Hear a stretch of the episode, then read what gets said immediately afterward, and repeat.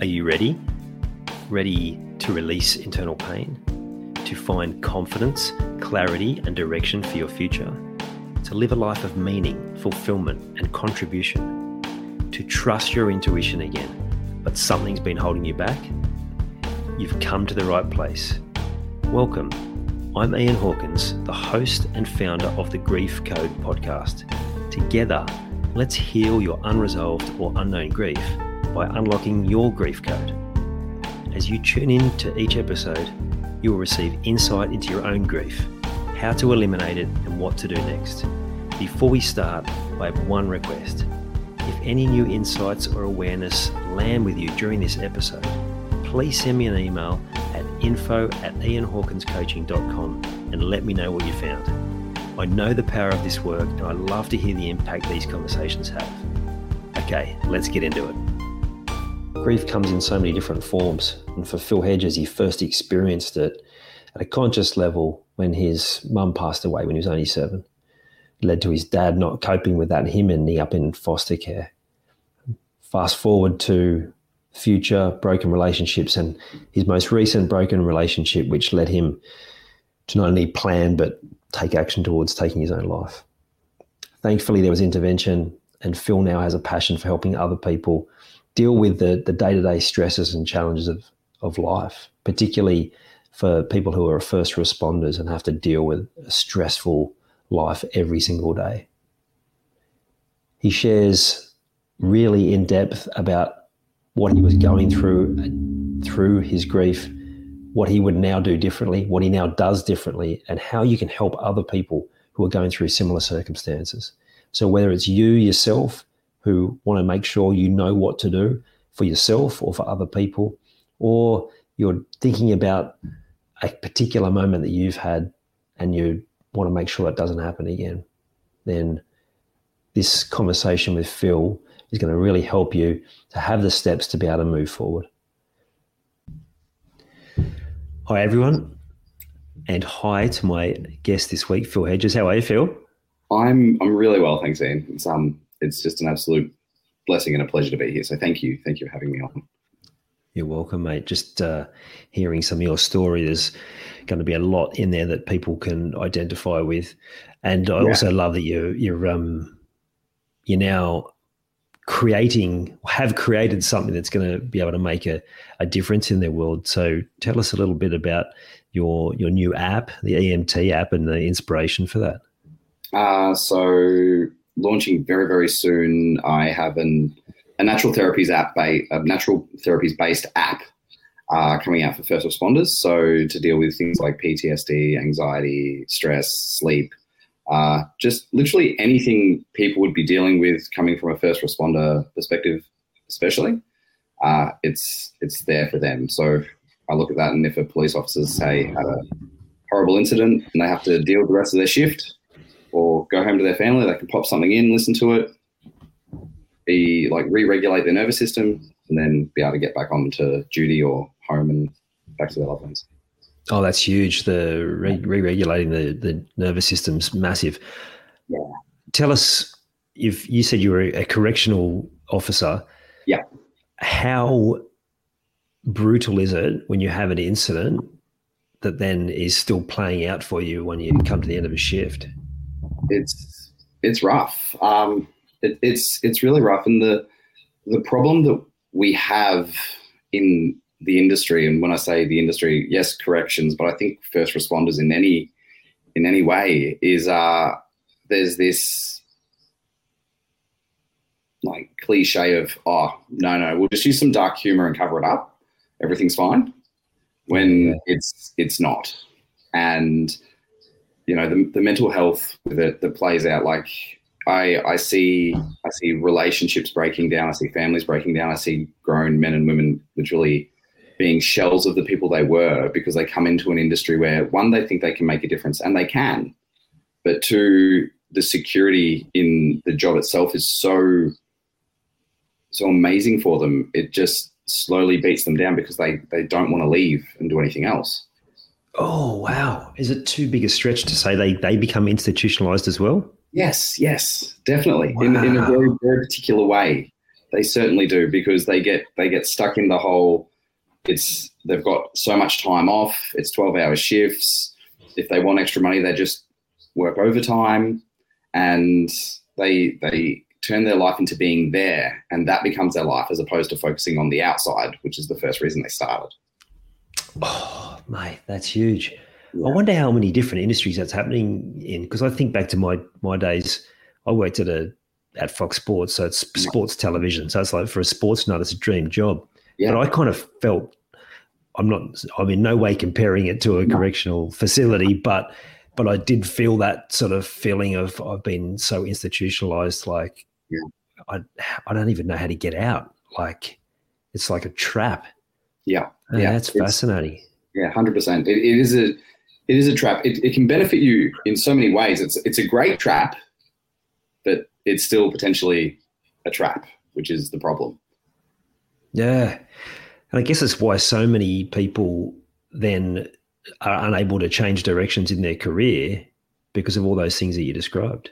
Yeah, hundred percent. And and you just you see the guys that are that come in that are a year in and, and you watch the enthusiasm just drain down. And then you see the guys who have been there 20, 30 plus years and they're just cynical because when, when you're in that atmosphere of people for so long and it's it's lower class people, right? There, there's no high quality caliber to the majority of it. Yeah. And uh, so, oh, everyone's a liar. Everyone cheats. Everyone does this. Everyone does this, and you you get you get to view the worst parts. So you become very very cynical. And yeah, it's it's, it's rough. It's rough. yeah, I bet. I bet in the coaching industry, and, and I imagine for your other uh, your other hat, the hip, hypnosis, there's a backstory about what gets you into it. Is that true of people who work in a, a, correctional facility as well? Like, is it is it linked to their own personal story more often than not? Oh, I think in some way it would have to be. Uh, whether it's, you know, I I look at that and go, okay, so a, cliche line, a really cliche line is we have a lot of ex police, ex military. Yep. You have guys who have come up sort of the security branch as well, who have gone, oh, they worked in pubs and clubs and they did this and they did that. And then they thought, well, I'll head into corrections. Um, or so you have that route. And I look at that as that's like the guardian route. These guys need to be guardians. These guys need to be protectors in one way, shape, or form. That's their that's their job. That's their persona. That's that's what they do. Uh, then there's the other guys who are looking for the career that's going to then benefit them in the future. So they may be doing their studies of like Bachelor of Criminology because they want to move into the AFP or somewhere else. So it's a really good platform for them to gain the experience first. Got it. Uh, because we're better to learn than a, than a safe place that you can actually yeah. get get inside the the thoughts and and uh, atmosphere of someone who's been through that. Wow. Yeah, hundred percent. It, it always fascinates me. Like each week, I speak to a guest, and and you delve into a world that you have a vague idea about, but you can't even comprehend. But even just we're only scratching the surface, and my mind's already boggling. So, was the app born out of your dealing with working in such a place? Uh, yeah, yeah. So, um, heading back a few few months ago, so end of last year in December, I um I separated from my partner, and uh, you know it's the it's it's the whole way things work, right? And I've got absolutely nothing bad to say about her. She is an amazing woman, and unfortunately, our relationship just didn't work. And uh, when when the separation happened, I lost my fiance. I lost the home I had with her. I lost the business we'd been creating. I lost my future that I'd been planning out for the last two to three years with with her, and uh, I I spiraled. I spiraled hard. So, what's the best thing to do when everything's sort of blowing up? Dive into work. Mm, right. And um, just being over Christmas time as well, it was just work, work, work, work, work, work, work, and my my mental health uh, deteriorated dramatically. And um, when when that started to happen, I, I, found myself in some pretty dark places, and even to the point where I, I'm just going to jump into this. I hope you don't mind. Yeah, no, go for um, it. We would need to get there eventually. Yeah, well, that's it. Um, even even to the point where I, I made the decision in February, and I was still around some really great people, but uh, just when when you hurt that much, you you start not thinking rationally, right? And yeah. I, I made the decision. Well, that, that the best way for me to stop all of this was to take my life, and uh, yeah, so I I I figured, okay, this is this is going to just be the easiest way to deal with everything. If if I if I take my life, then I'm not going to hurt. Everyone's not going to have to deal with the shit that I'm pulling out and dealing with me, and it's just going to be so much better. So I'd I formulated a plan. I was going to play it through. Um, I, I found this lovely spot, and I was driving to that spot, and um, as I'm sitting there, you know, writing out a few things for some people, I get a text message on my phone. And I look down and, and it's from my daughter and it says, Hey, dad, can I have $20 for Tuck Shop? And that literally clicked freaking everything in my head for me. It's like, what the fuck am I doing? Like this, this whole process, I hadn't even considered my child. Like, like my, my literally my heart and my soul. I had not thought about her once. Um, and tingles yeah. all through that. Yeah. Do you, do you get the sense that they have some intuitive knowing to send a message like that just at the right time? Oh, I, I don't know if if she had an inkling or if it was just the universe or it was just amazing timing. Whatever it was, it was it was enough. Yeah. And uh, that just it, it straight away kicked my ass in the gear. It didn't matter. I made a promise to myself that no matter how bad things got, I would I would set an example for her. And uh, first of all, I gave her way more than twenty dollars for Tuck Shop because I'm just like, suddenly, yes, you can have that. And um, it, it, it just changed my whole perspective on things. And within the time that I've I've been in corrections, that there's been some pretty large incidences where I've had with officers taking their lives, not just at my centre but other centres. And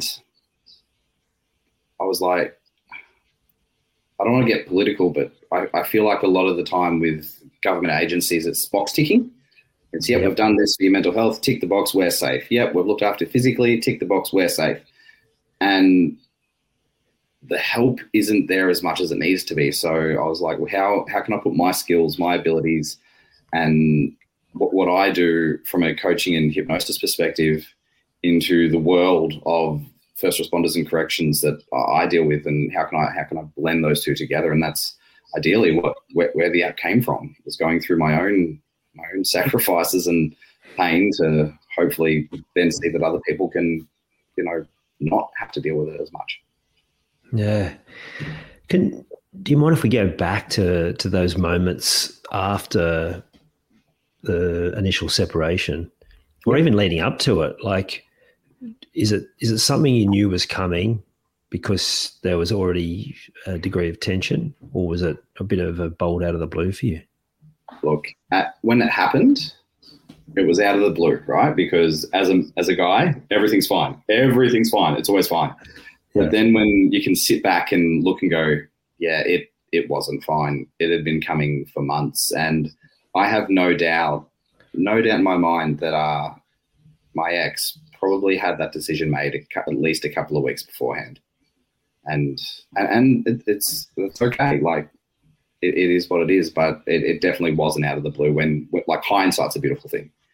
So yeah, definitely wasn't out of the blue. I think it was probably about eight months coming, to be honest. And do you see how that the the stress and the your own PTSD from your work had contributed to that downhill path? I, yeah, yeah, definitely. Um, again, it was good money and it was good money to be able to provide and help. But you know, living in Toowoomba and then driving to Brisbane on a on a regular basis, then spending twelve hours on shift and coming home, and then trying to you know, give her her needs, support the family, and and be that person was was a difficult task. And really, she she needed so much more than what I was able to give at that time because I was so focused on just trying to financially support her as opposed to give anything else.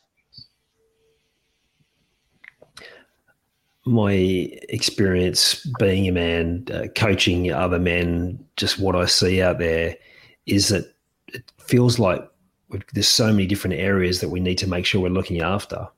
Yeah. And then you add in the stress of work, children, like it just continues to add up, right? The pressure just seems to mount.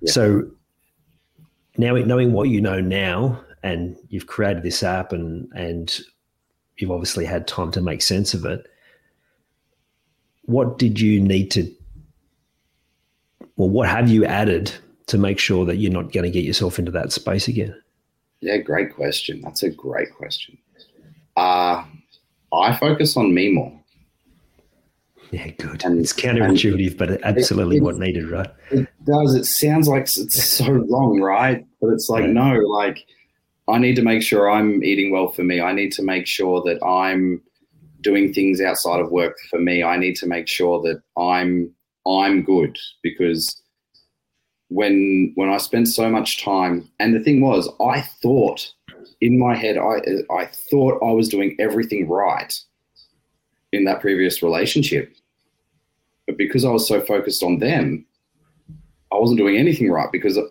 I needed to set the example. I needed to actually be the man and lead as opposed to like pandering to all the needs.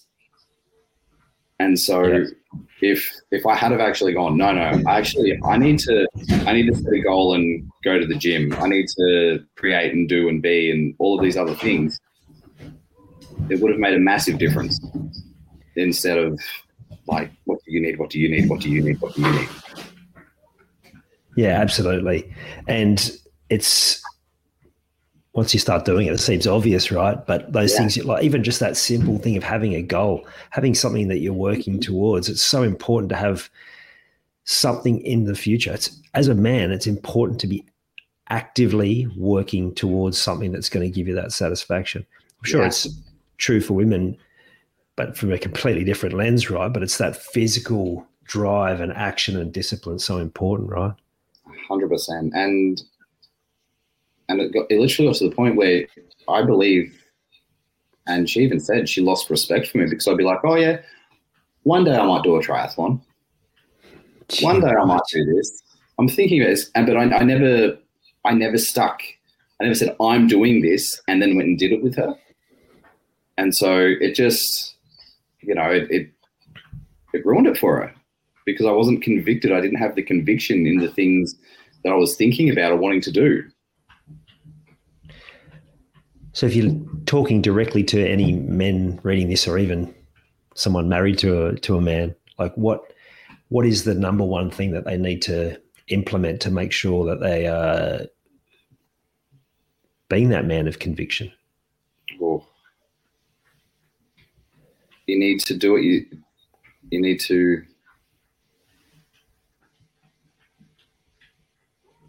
you need to do what you say and say what you do. I love that. It's yeah. the simplicity, right? But it's truth. Yeah, yeah, that's it. I, I remember after I started going through my personal growth journey, still at corporate, and um, having one of the executives say to me, "You know, you're very rare in in uh, in corporate. I'm like, oh, I wonder what he's picking up on. He goes, you do what you say you were going to do. Yeah. And I and I'm like, huh, like, oh hello, just got the cat come to say hello. Um, it's, I guess once you start immersing yourself in this work of actually prioritizing yourself, it just becomes second nature, and it seems obvious.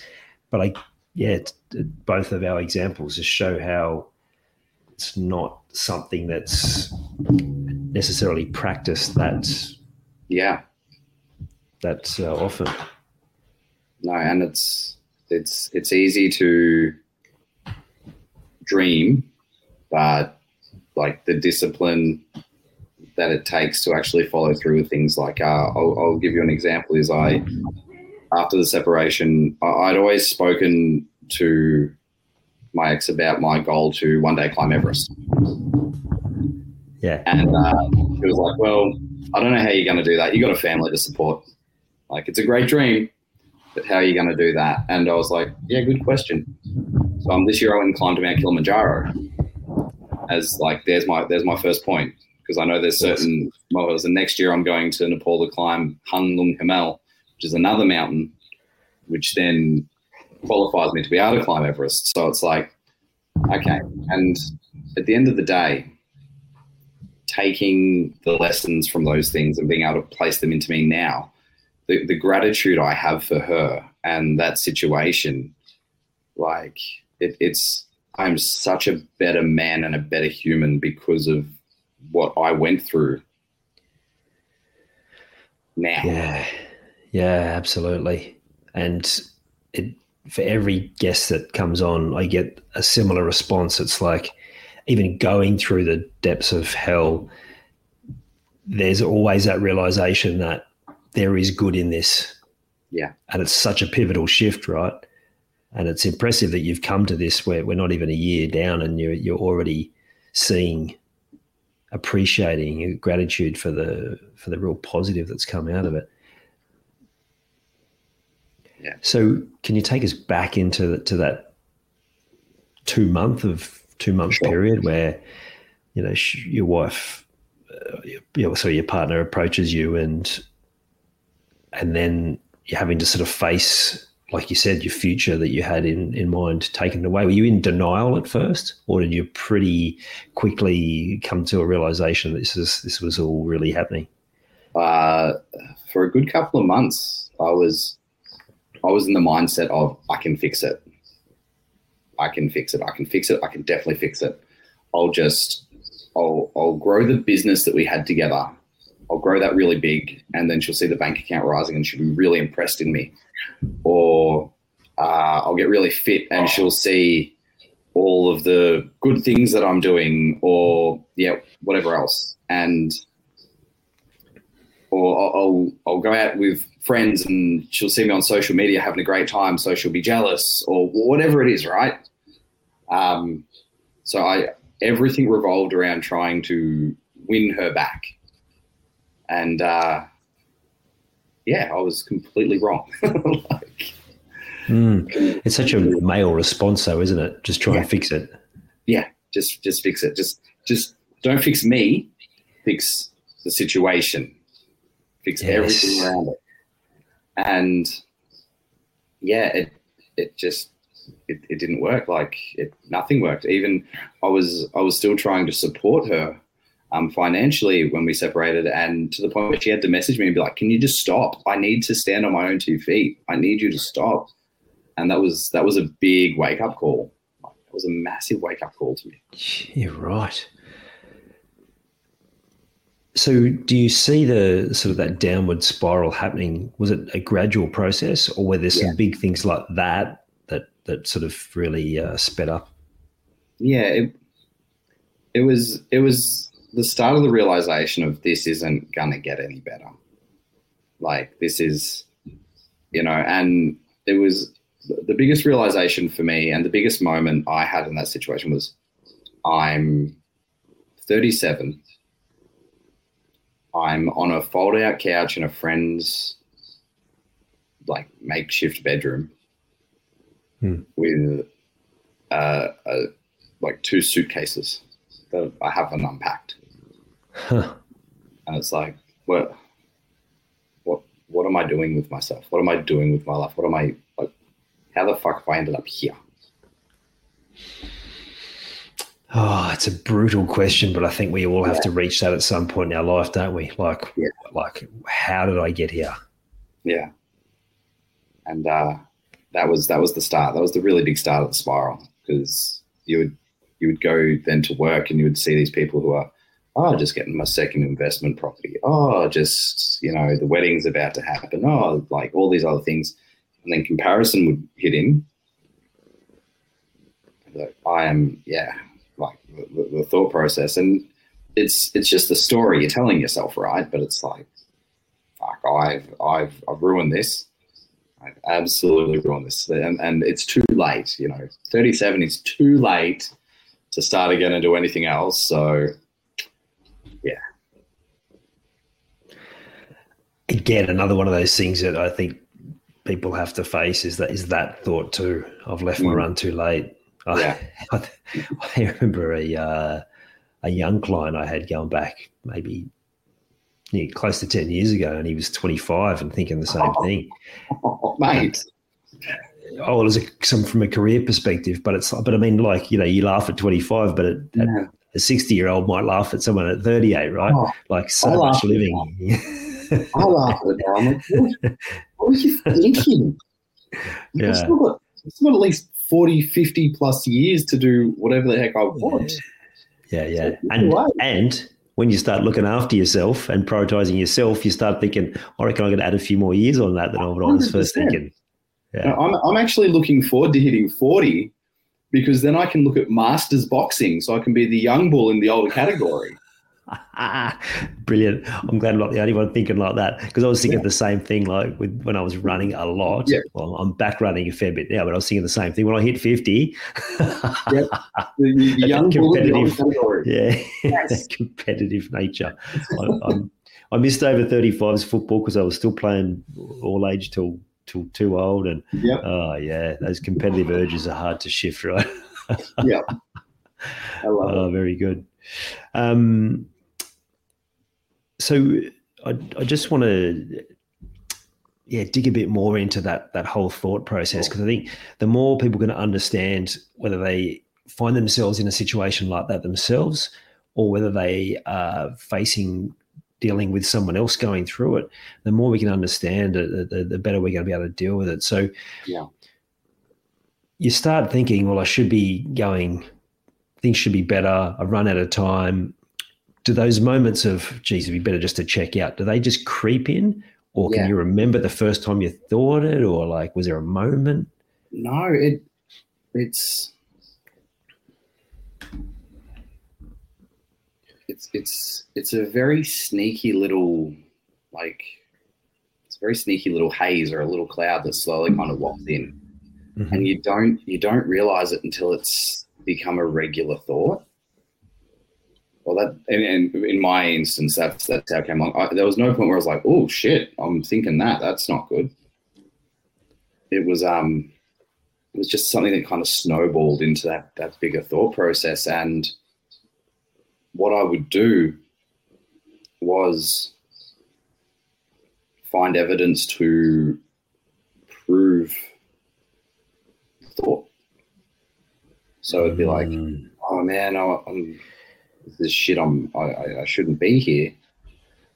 And then you'd have an argument with someone at work. Oh man they they're shitty at me. This is just proof. Or you would you would mess up something. Like I'd be like, oh, I just I, I forgot to do something. Oh man, there's more proof. Like it, it, it just I, I just consistently find these little bits of evidence, or unconsciously be searching for these little bit of little bits of evidence to prove what I was thinking to myself, and I'd just take them and you'd just take them and hold them in, like yeah, I was like yeah, and it didn't matter how like it's they weren't even anything. You know, I'd be like, oh, I'd drive to the servo to get fuel, and I'd be like, I forgot my wallet. Shit, this is this is I'm an idiot. Why am I here? Like, you just forgot your wallet. You can go back and get it. But in my head at that time, the way my, my, my thinking was was this is just more proof that I'm I'm not capable of living in this society right now. I'm just like, do you know how many people I know that forget their keys when they're going to their car? like, yeah, it, it's you just find these reasons to convince yourself, and it's it's not good. yeah. Stack them upon each other. And then the more you stack them up, the more you, you buy into it. Yeah. If you look back, were you showing warning signs that people could have seen? I I think I was. Um, I, I I pride myself in being pretty pretty conscious and open with things. So the first thing I did when the separation happened was reach out for help.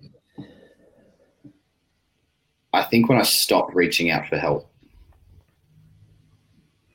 would have been the biggest warning sign because I am a pretty pretty out there, happy to chat, want to go to the events, like catch up with people for lunch, that sort of guy. And uh, after a while, it was like, nah, can't be bothered. Yeah, can't be bothered. Don't want to do it. So the, the the moment I kind of that period where I kind of stopped reaching out was probably the biggest sign I think that I could see. And what did you need from people at that point that would have helped? It's it's interesting, right? Because and and people get annoyed with me now because of this, but it's just presence. That, that's it. Like if and and I got really frustrated because I, when I did reach out to a few people, they were like, you know, hey Phil, if if you ever need anything, I'm there for you. Like, cool. Can you just come over and stay the night and watch movies with me? Oh man, sorry, I'm really busy. I'm like, oh, there's another story to add in there. And like they've got their own life. Yeah. Their own stuff going on. And but you're not thinking that way either. But literally just just to know, like to actually have someone be like, oh no, you, you actually really matter right now. That that's that's all I think anyone ever really needs is is that when they're going through, especially when it comes to separations or things like that, they just need to know they care to someone. That they actually yeah. really care. Uh, and the thought, my my my head goes to the thought of it's probably good to know who that person or few people in your life is that you can depend on in those situations yeah. instead of clutching at straws. Like, because it's not always the person you think. No, no, no, by no means is it. And yeah, that's like now, if if if I haven't heard from like certain people, and I like I look at the you look at the signs, and there's just a reach out message. Hey man, do you need anything? They're like, nah, nah, I'm, I'm good. I'm like, cool. When are we catching up for lunch? like, oh, here, like, sweet, no worries. And that alone can just because you, you, don't, you know, I'm not giving them a choice, right? I'm like, when are we? Not, do you want to? When are we? Yeah, or it's, yeah. hey, I'm on my way over with pizza. Like, wait, what? no, no, it's okay. I'm on my way. I'll be there in five.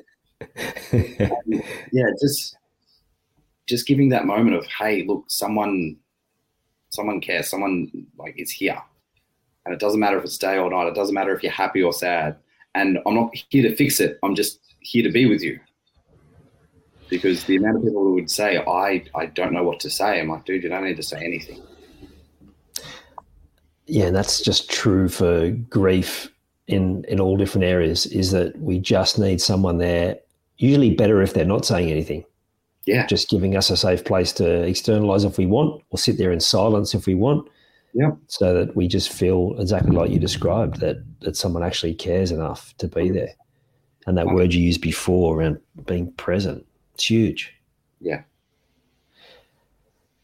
Now, I've, I've played around a, a, bit with this from my own experience around anger and frustration, and knowing that for those of us who have been suppressing anger for a long time, the ability to get to that point of like reacting is so much quicker than for other people. For you around this particular thing, not not anger, but rather what you experienced, do yeah. you think, looking back, that some of the things that from, that happened in your childhood mean that your ability to get to that point of checking out was quicker than perhaps someone who had a different upbringing? Yes. Oh, 100%. 100%. It was like a perfect storm for me, to be honest. Um, so to go like right back, uh, my mother passed away when I was seven, and uh, I my my father never really dealt with the gra- grief properly, and he held on to it for a very long time. So just before I started high school, he ended up having his own issues, and he had a breakdown and ended up in hospital for a long time, and I became a foster child. Um, and what I didn't realize at the time, and it's taken me a long time and to kind of deal with this and understand this was having having a woman in my life would mean that eventually they'll leave me or get hurt. Oh wow.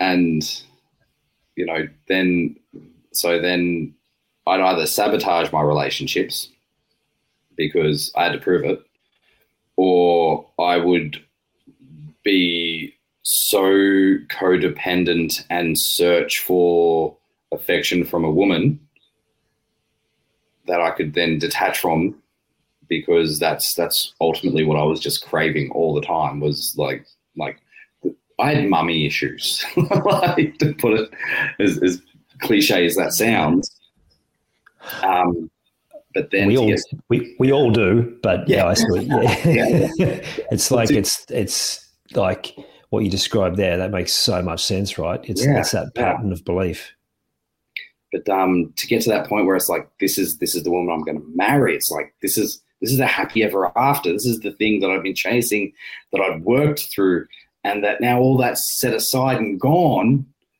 This is it, and then to have that cut, it yeah, it it just it, it pulled the floor out and it swallowed me whole, and it was like like there's no better way to to deal with like trauma and past by having something really relevant breaking off again.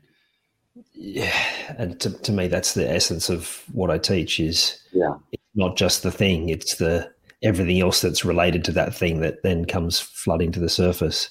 Yeah, hundred percent. Do you look at it? I had someone, another guest, sort of say this: a very similar circumstance around what they'd experienced through a relationship, and then almost like a um, self fulfilling prophecy that their biggest fear then came to pass. Is that kind of what it felt like? Yeah, hundred percent, hundred percent. It was. Um, it was. Yeah, it's. It was everything that it that you. It was like, what's worst case scenario for me? I'll get everything you want and then have it gone. And uh, yeah, it, at, at that moment, that's that's exactly was it really a self fulfilling prophecy, 100%. Yeah, and even what you described with with the um the, the, sort of checking out in the relationship, like you were doing that. At, well, not that you knew it, but that's what you had explained to you. You're like yeah. you're getting less and less presence, and uh, and you wonder like how much of that is just the the we default back to our belief system, right? Yeah, and if the belief is that's what is going to happen, then then somehow we make it happen. So it's like it's not to say that it's our fault, but it's like you can at least give reason to why it happened and not yeah. be so hard on yourself. The, the, the other thing was I like I, I I don't want to go into the whole masculine and feminine thing too much, but what really happened was the roles reversed after a while, where where she was putting on the masculine front and I was being the the feminine for her because I was like, I wanted the affection, I wanted the connection, I wanted all these things, and she's like, no, stop, go away, leave me alone, no, and and she had to be really staunch because like she was still dealing with all her own things as well, and then here's me being really pushy and like getting cranky at her because you know I, I can't get a hug before I go to work or whatever it is when really, if I'd have been like, okay, this is cool. What do I need to fix? What's going on here? She would have seen that and then been like, okay, cool. I can see him building. I either need to catch up or go away. Instead of just yeah. And and I'm to me, that whole feminine masculine's been given uh, too many dodgy stereotypes and and been uh, confused for people. But the reality yeah. is that it's exactly what happens. Is like a reversing of the polarity, right? Yeah. Is that in in the after stages of grief or or with different things going on in life, then one partner defaults to the to the other side, and then the other one compensates, and that's when things start going wrong, right? And and it's even yeah. further back, seems to come up regularly in these chats. We look at two generations ago with wars, where mm-hmm. where the female had to adopt that role. Yeah. And so then we wonder why this keeps happening. It's like, well, these patterns are a lifetime. And the shift is exactly like you said. The antidote is to just to prioritize yourself, step into that power, and then be able to be all the things that you need to be. Yeah, hundred percent, hundred percent.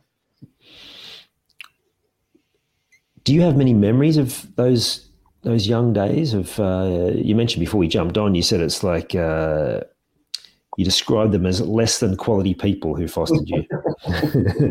yeah, you were being um, polite.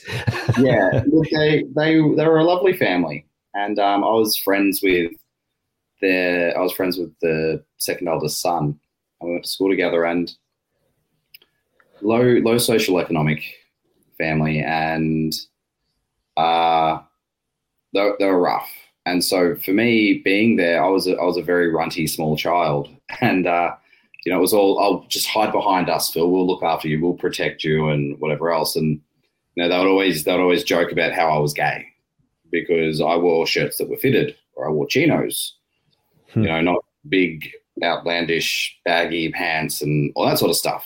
So I was, I was completely different to all of them. And I, I got ripped on a lot for that. But, uh, the, the whole, my whole process was, um, I, I fell in love with my foster mother as as my just as my mother carer, and so the world just revolved around her. The, the world revolved around Ma. Like it was whatever she needed. So, like I just had to make sure she was happy. and, yeah. and, and this is from the age of like 14 to 20 it was oh, oh, i do go to school mum's happy I'll I'll do I'll do extra stuff at home. Mum's happy. I'll come back every weekend once I've finished school so I can see the family. So mum's happy. And uh, it wasn't until and I, I don't believe they had any idea they were doing this. Where I it was me. It was an unhealthy unhealthy like want for me to just be connected to that paternal figure, and them taking advantage of it. And I'm sure they didn't even realize they were taking advantage of it. Yeah. But that's that's what ended up happening in that situation. Oh, so, yeah. I, I, imagine that's just we we're we're pattern creating creatures, and they would have just identified a pattern and and uh, in a way that could be beneficial. Yeah. You said something there that is just true for for so many people is that something's happened Mm-hmm. They take on that responsibility for everyone else's happiness. And then it becomes like this process that people pleasing, neediness, uh, over giving, yeah. not prioritizing self, all those things you've already described. So it's so great that you've highlighted that.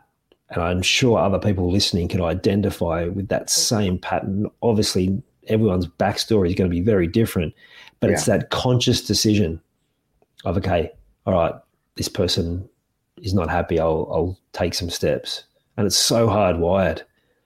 Yeah, is is that something that you see in the line of work, like for first responders? Do you think that'd be a pretty common trait?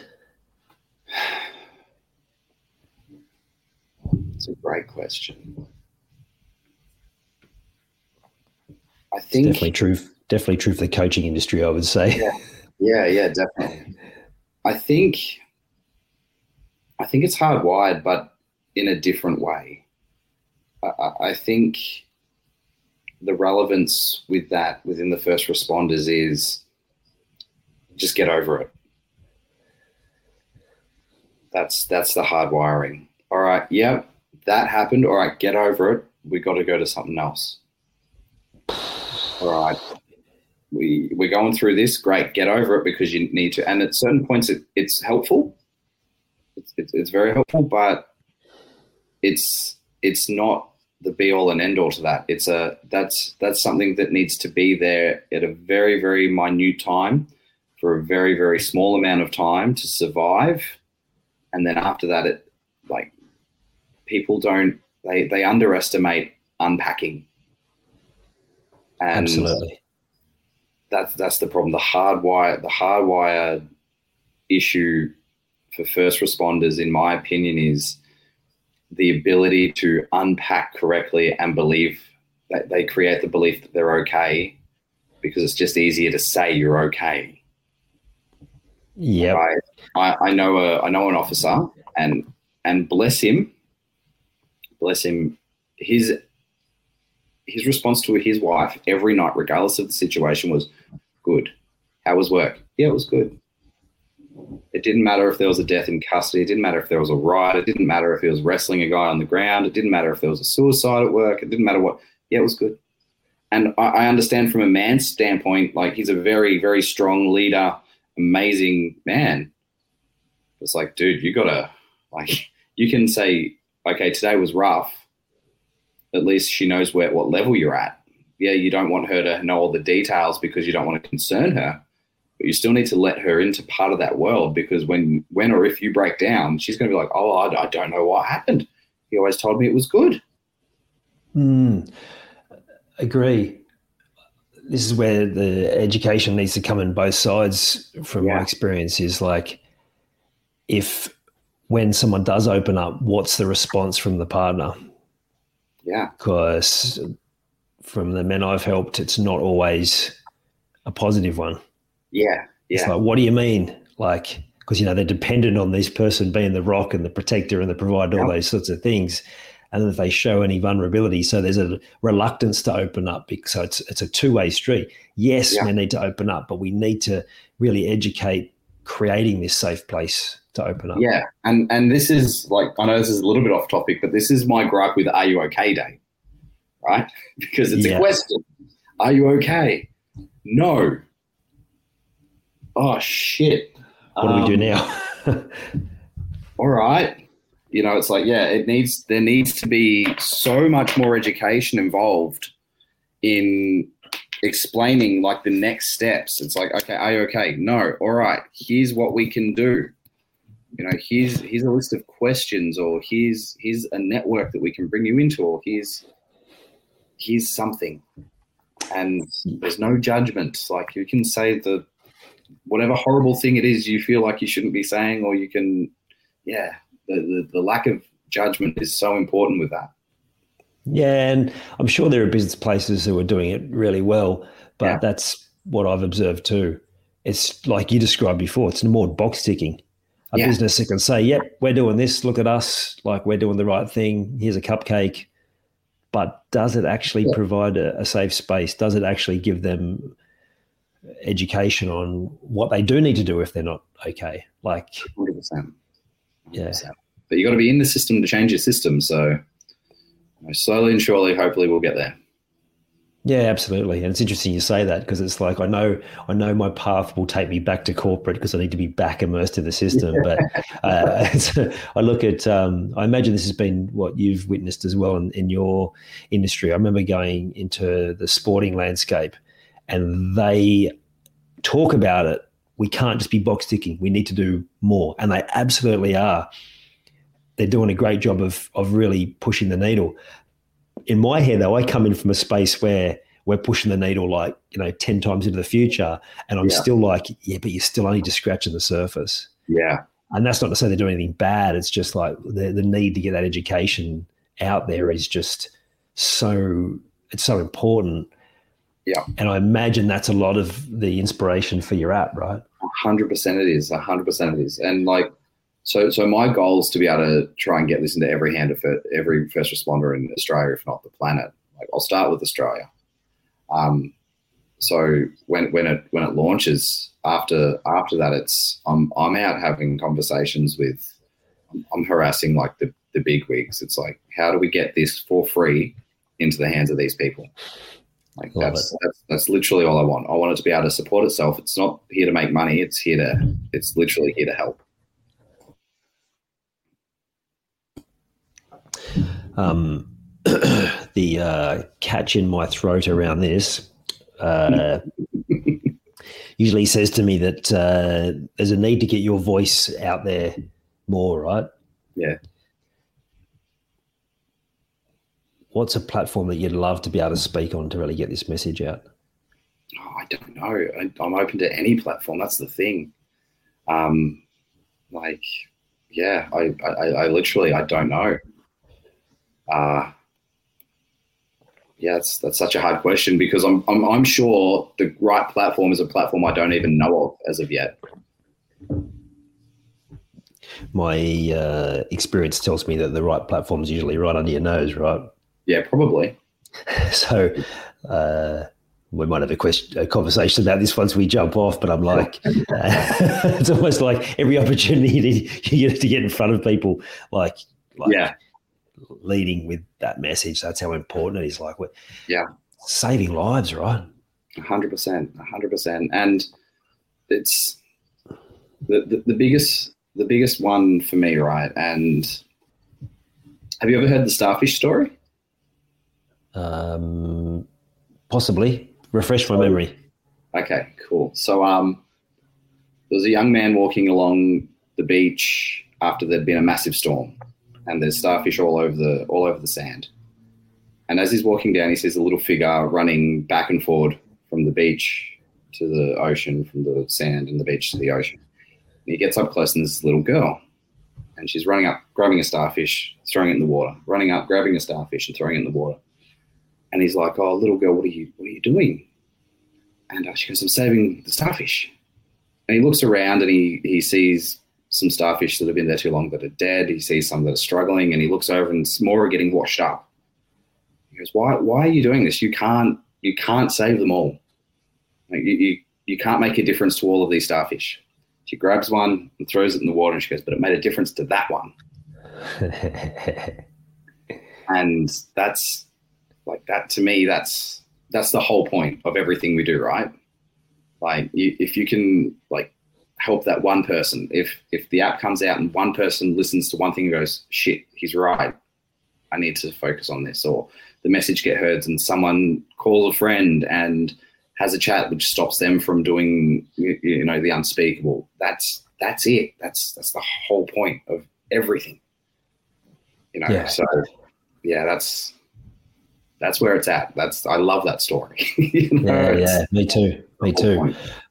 the the uh, competitive side of me and the and the the part of me that wants to to grow and and actually have a bigger impact also sort of thinks, well, what if we could get more people down there helping with the starfish? What if we could get more people on board? Like, what if what if rather than be running up and down the beach, I could go and and uh, get in front of an audience and get a, a whole lot of people down there so that we can all make a difference together. Yeah, yeah, hundred percent, hundred percent. Yeah.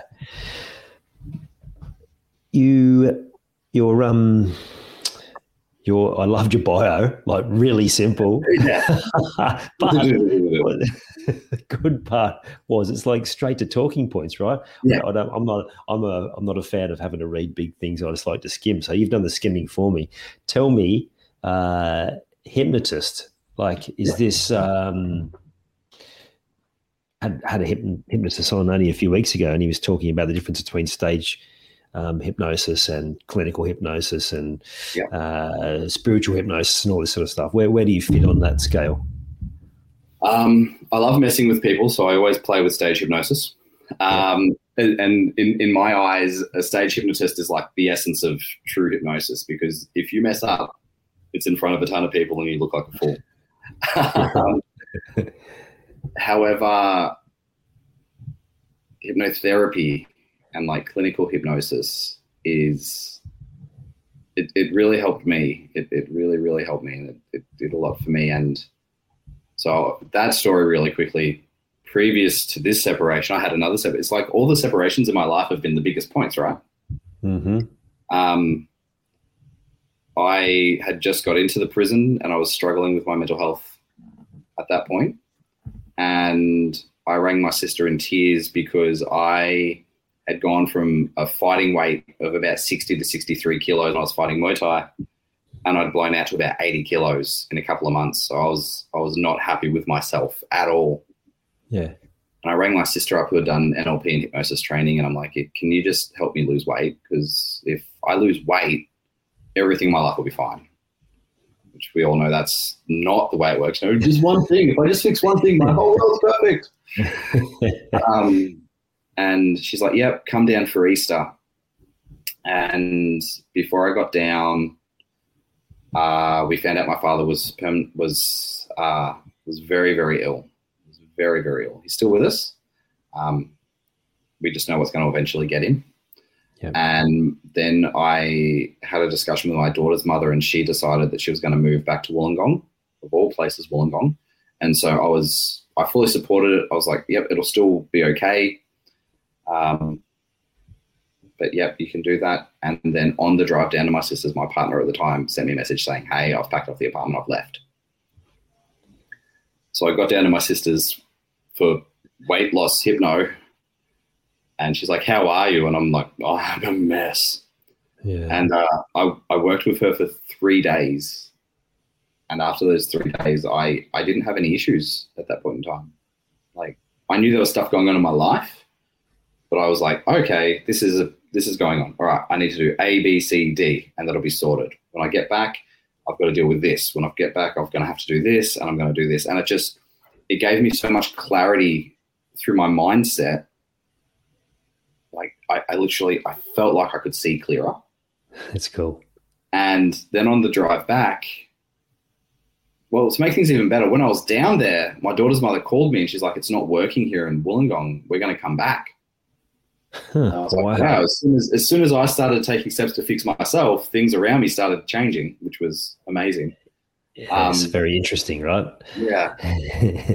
and on the drive back, I um, I was like, if I can, if I can learn how to do whatever just happened to me, yeah. that that would be cool. And I I just became obsessed. I I trained under everyone in Queensland. I, I went down to Sydney. I I trained with people in, in the States. I yeah, I, I just became obsessed with with how the conscious and unconscious mind could work together, or you could bypass the conscious mind to put things unconsciously into people's states to help them with whatever. And the biggest thing I love about hypnosis is that there's no there's no niche, there's no field of anything that it can't help benefit Yeah. at all. It, it, it, it's so versatile; it can mold into any any given place that someone needs help with, and that's yeah, it's it's it's like a it's it's a secret power, like superpower. like when people can start utilizing that in what they're doing, whether it's self hypnosis or audios or learning the skill or like seeing a therapist, it's yeah, the the change it can make quickly, easily, and effortlessly and bypass so much crap on the way. It's yeah, I love it. Absolutely love it. Awesome. And I love that experience that you described because it's, I think anyone who's done either been immersed in it for on the healing end or just learning or whatever it is, because really when you're learning it, that's exactly what it feels like. If Yeah. you've been for any of those three to five days events hmm and the clarity you come out with and, and simple things. I remember eating lunch on like might have been day three or four and just like biting into this thing and just hearing the crunch and tasting about 10 different flavors. And I'm like, Yes. what is this? Like, it's like it, it just completely resets your mind or something. yeah, hundred percent. It does. Uh, so cool. Are you still working in the in a uh, correctional facility now? I am. Yep. Yep. I'm, so do I'm you do you do a little bit of subtle hypnosis uh, just in conversation and so on, like in a in a positive way, or I'm I'm not going to say I do, um, but I'm not going to say I don't. so Uh, un- unconsciously it could yeah, certainly I, happen. I get in trouble. I get in trouble for un, unconsciously doing things like just using like a lot of suggestive, uh, suggestive language or language patternings that are so natural to me now. It's like when would now be a good time to do that? Now, like thanks, that'd be awesome. And like Yeah. just lots of yeah, lots of little hints. And so like confusion is a really good one. Uh, if I if if someone's yelling or carrying on, I say something really confusing, and they look at me, and then you give them a direction. And this can be anyone, right? This can be anyone. So like we're we're we're having a big argument about something like, yeah, but the flea circus was on Monday. And you're gonna be like, what? Can we just sit down and actually talk about what's going on? You're gonna go, yeah, yeah, can we please? Because you've had your mind given something that makes no sense, it's searching for an answer, and then you give a suggestion that makes perfect sense, it's going to latch onto that and go, yes, yeah, I love it. Pattern disruption. yes, pattern disruption and a confusion and confusion. So it's it, it works really, really well with a lot of different like areas of people. Yeah, that's amazing. And I think that's if we can get to the point where, where we're all unconsciously behaving in a way that's going to be beneficial, then it's not it's not a bad thing. It's it's when uh, when you see people using it because I'm sure you've noticed this, right? When you learn the tools, you see how often people are using it, how often uh, advertising is using it, how often yeah. media is using it, and it's uh, it's a bit sickening, really, isn't it? I I had a massive gripe with um, a radio lady at one point, and like I, I don't want to get on the whole vaccine thing, right? Because everyone jumped on that bandwagon with if it was right or wrong. What upset me was the advertising was the radio host said one day, if you want to do something good today, go get vaccinated. And I, in my head, I'm like, that's not the right message. Yes, people can get vaccinated, but you can't tell them that because then there's this unconscious belief of I'm not good if I'm not doing that. Hmm. and there's yeah. and then you have children hearing that, and he's like, oh god, they're gonna yeah. What's yeah, uh, I, I, don't I don't watch a lot of free to air, but I remember tune, turning on free to air uh, in amongst all of that, and the same sort of thing. It's just the anchor anchoring. Yeah, let's repeat this same word uh, sixty times in two minutes. Mm-hmm. Yeah, and I just wonder the long term effects of yeah. of all of the those situations. Like yeah. take again, take away the the uh, any thoughts on the actual uh, process itself, but in terms yeah. of just the, the the fear that was forced down people's throats and how, and how yeah. that's going to manifest in the long term.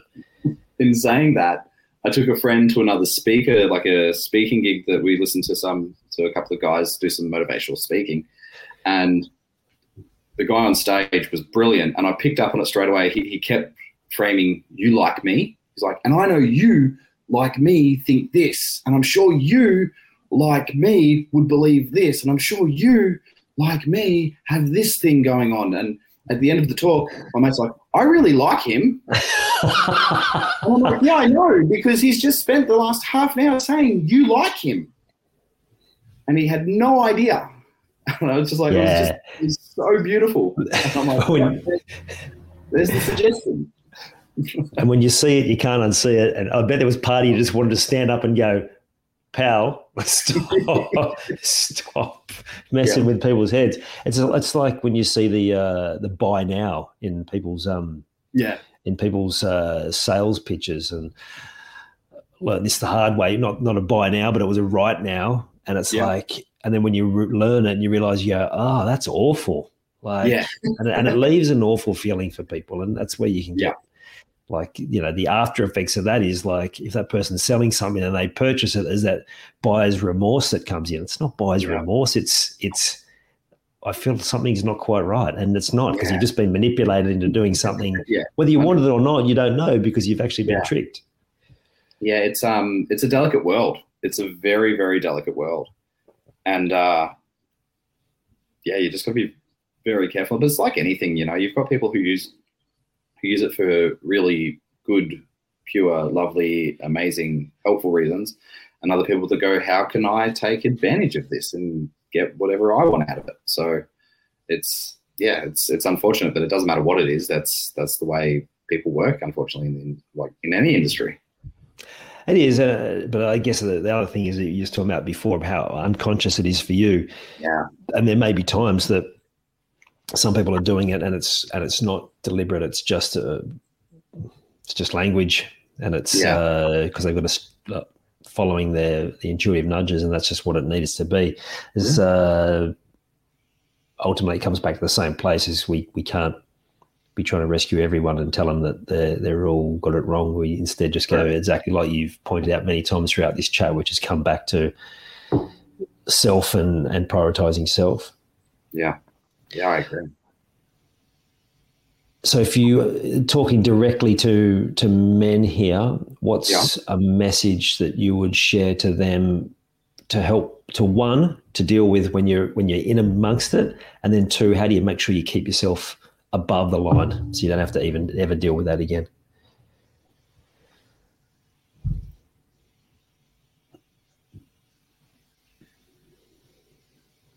It's it's shit, right? Because it's it's the old cliche. Like it's wh- whatever you're going through, it's, it's only temporary. And and like if if you're feeling the worst you're ever feeling, give it one more day. And if the next day is just as bad, follow that advice again. Like it's just, it, yeah. There's, just just always give it one more day. And I, I, I, it's easy for me to talk about it now because I'm out of it. And I would never have spoken about this bit while I was in it because I couldn't because I was in it. Yeah. Uh, no one wants to hear it gets better with time. And everyone hates hearing that, but it's it's the truth. It does get better with time, and it's it's not temporary. It, it will it will get better. And don't don't underestimate. Like, I think Jordan Peterson says it. Like, don't underestimate the hole your absence would make. Like, I look at I look at me now and go, if I had have taken my life in February, this app wouldn't create have been created. I wouldn't have climbed Kili. I wouldn't have, you know, taken my daughter scuba diving, surfing, and done all these things with her. I wouldn't have met the people I've now met. I wouldn't be on this podcast. I wouldn't be like the impact I can now have is massive because I decided I, I, I was able to stay. So imagine the impact these guys can have with their stories, with their future efforts, with everything else, if they just decide to stay for one more day and just choose just one more day, one more day, one more day. Yeah, it's, it's massive. Yeah, love it. And uh, just breaking it down to smaller chunks like that just makes it something that's achievable. Yeah. yeah. And it's it's that's okay cool. to be hurt. It's okay. It's like grief, pain, it's all a part of this beautiful, horrible thing we go through. yeah, yeah. It's okay. Really cool, Phil. Cheers. Oh, I was wanted to ask you just before we wrap up. Um, how has the relationship been with your dad? Like, obviously, obviously through no fault of his own, he, he struggled to deal with a, a major event. Like, did did you have much contact through him with him through those younger years, and and and how did you manage to keep a, a relationship? Great question. Um, after high school, I went away to the Navy for a little while, and then I decided the Navy wasn't for me. And when I left, I actually moved in with him and his new partner, and we we cleared the air on everything. And well, cool. Yeah, for a long time, I I was for a long time I was I was very angry at him. But when you become a father, when you become a parent, you realize how your parents were just trying. like, you know, they're just trying to figure it out along the way. And as soon as I became a, a parent, I was like, holy shit. You know, he had no idea what he was doing. He was trying his best and he just wanted me to be happy. And yes, like that that was 14 years ago now when I when I became a parent and that was a massive shift for me to be able to go okay yeah and like my dad's 75 now and still doesn't know what he wants to be when he grows up yeah right I, I, love, I love that about him and so yeah couldn't couldn't be a better relationship with him to be honest because yeah, yeah. again you, you get that hindsight you get that understanding when you become a parent yourself and yeah, absolutely. Just, yeah, to me that was that was a big big turning point for me. Yeah, awesome, great to hear. Now we talked about one of the key elements of grief is having that future taken away. Mm. You've also talked about that, you know, coming to that positive realization of, okay, well, these difficult moments have actually end up being a, a blessing for so many reasons.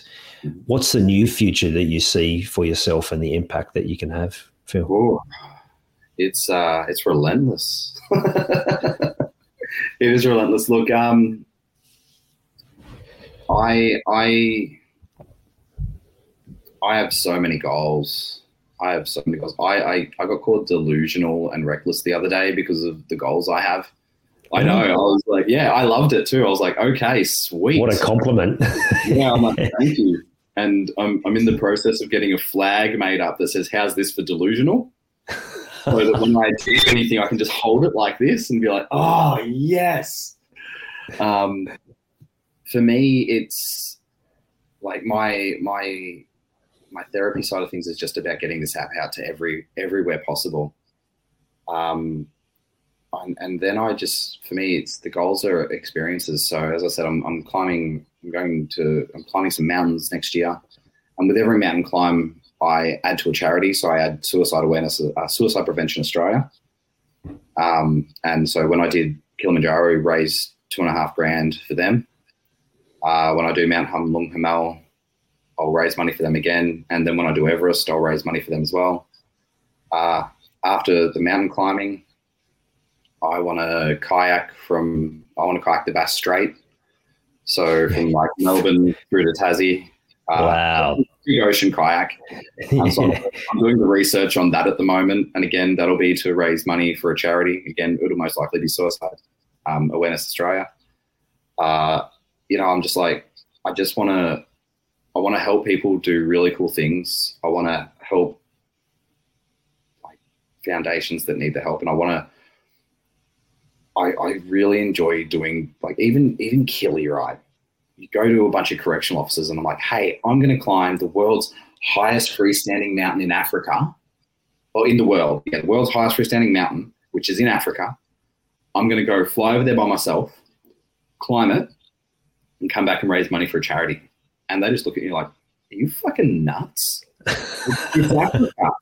I'm like, "Yeah, it'll be a great holiday," and they're like, "Why don't you just go to Bali or go on a cruise?" It's like, no, it's it's the experience, it's the pushing, it's the it's the it's like that's it's the living, it's the let's let's see what we can do, let's see how far we can push it, let's let's do that, and so yeah, for me, I'm I'm just I want to create more and more audacious, ridiculous goals to create amazingness for people. That's cool. Uh, I've got a book over there. It's um, John Maclean. I don't know if you're familiar with his story. He's a triathlete that got hit by a truck and oh. uh, he got movement back in his legs. And, and a really early stage of his healing, his dad said to him, "How far can you go?" Or words to that effect. I think that's what the, the name of the book is. And it's and it's the same idea that you're talking about there. It's like, how far can I push this thing? What what impact can I make? And and to me, that's such a powerful thing to have as a man. That's what you talked about before, right? It's that strength of conviction to stand for something and go after it. And yeah. uh, mate, I, I really commend you for that. That's huge. Thank you so much. Really appreciate that. Awesome. Can you just before you finish up, can you tell us a little bit about the app and how people can get their hands on it if they are either a first responder or more importantly, if they uh, if they have access to uh, people who are making the decisions in uh, such businesses? Right. Um, the, the, the best the best way is to find me on, on the socials. So Instagram is just Phil Hedges EMT, um, or you can look up EMT app on all the socials. Um, they're there. They're there. Uh, the website's still being created, and like I'll, I'll have the app in my hands. I've, I've, got it in my hands now, but it hasn't been launched onto the uh, app stores. Probably another two to three weeks, and it'll be out. So just EMT. So by the time this goes to air, it will be out, so people can yeah. jump in and have a look. And uh, I imagine for any career where you're exposed to daily events that are, that are hugely impactful on your nervous system, it's going to be massively beneficial. Yeah, yeah, and it, it gets update updated monthly, so it's not just going to be staying with what's on there. I, I, want the feedback from responders so that I know exactly what needs to be put on there. That's cool. So, yeah. Um, and my thought goes to uh, teaching. Uh, teaching industry, I imagine that it would be a helpful space as well. Obviously, yeah. not the same depth, but the same sort of um, relentless challenges. It's, it's, yeah. Oh yeah. Yeah. Mm. Uh, Phil, that was fantastic chat. Thank you for sharing so openly about those moments. And I know there's going to be heap there for, for people who have experienced that, who may want to make sure they don't experience that and want to make sure that they are there for the most important people in their life. So thank you. No, thank you. It's really, uh, it's such a privilege. I greatly appreciate it. You're welcome, mate. Thanks again. Cheers. I hope you enjoyed this episode of the Grief Code podcast. Thank you so much for listening. Please share it with a friend or family member that you know would benefit from hearing it too. If you are truly ready to heal your unresolved or unknown grief, let's chat. Email me at info at ianhawkinscoaching.com. You can also stay connected with me by joining the Grief Code community at ianhawkinscoaching.com forward slash the grief code. And remember, so that I can help even more people to heal, please subscribe and leave a review on your favorite podcast platform.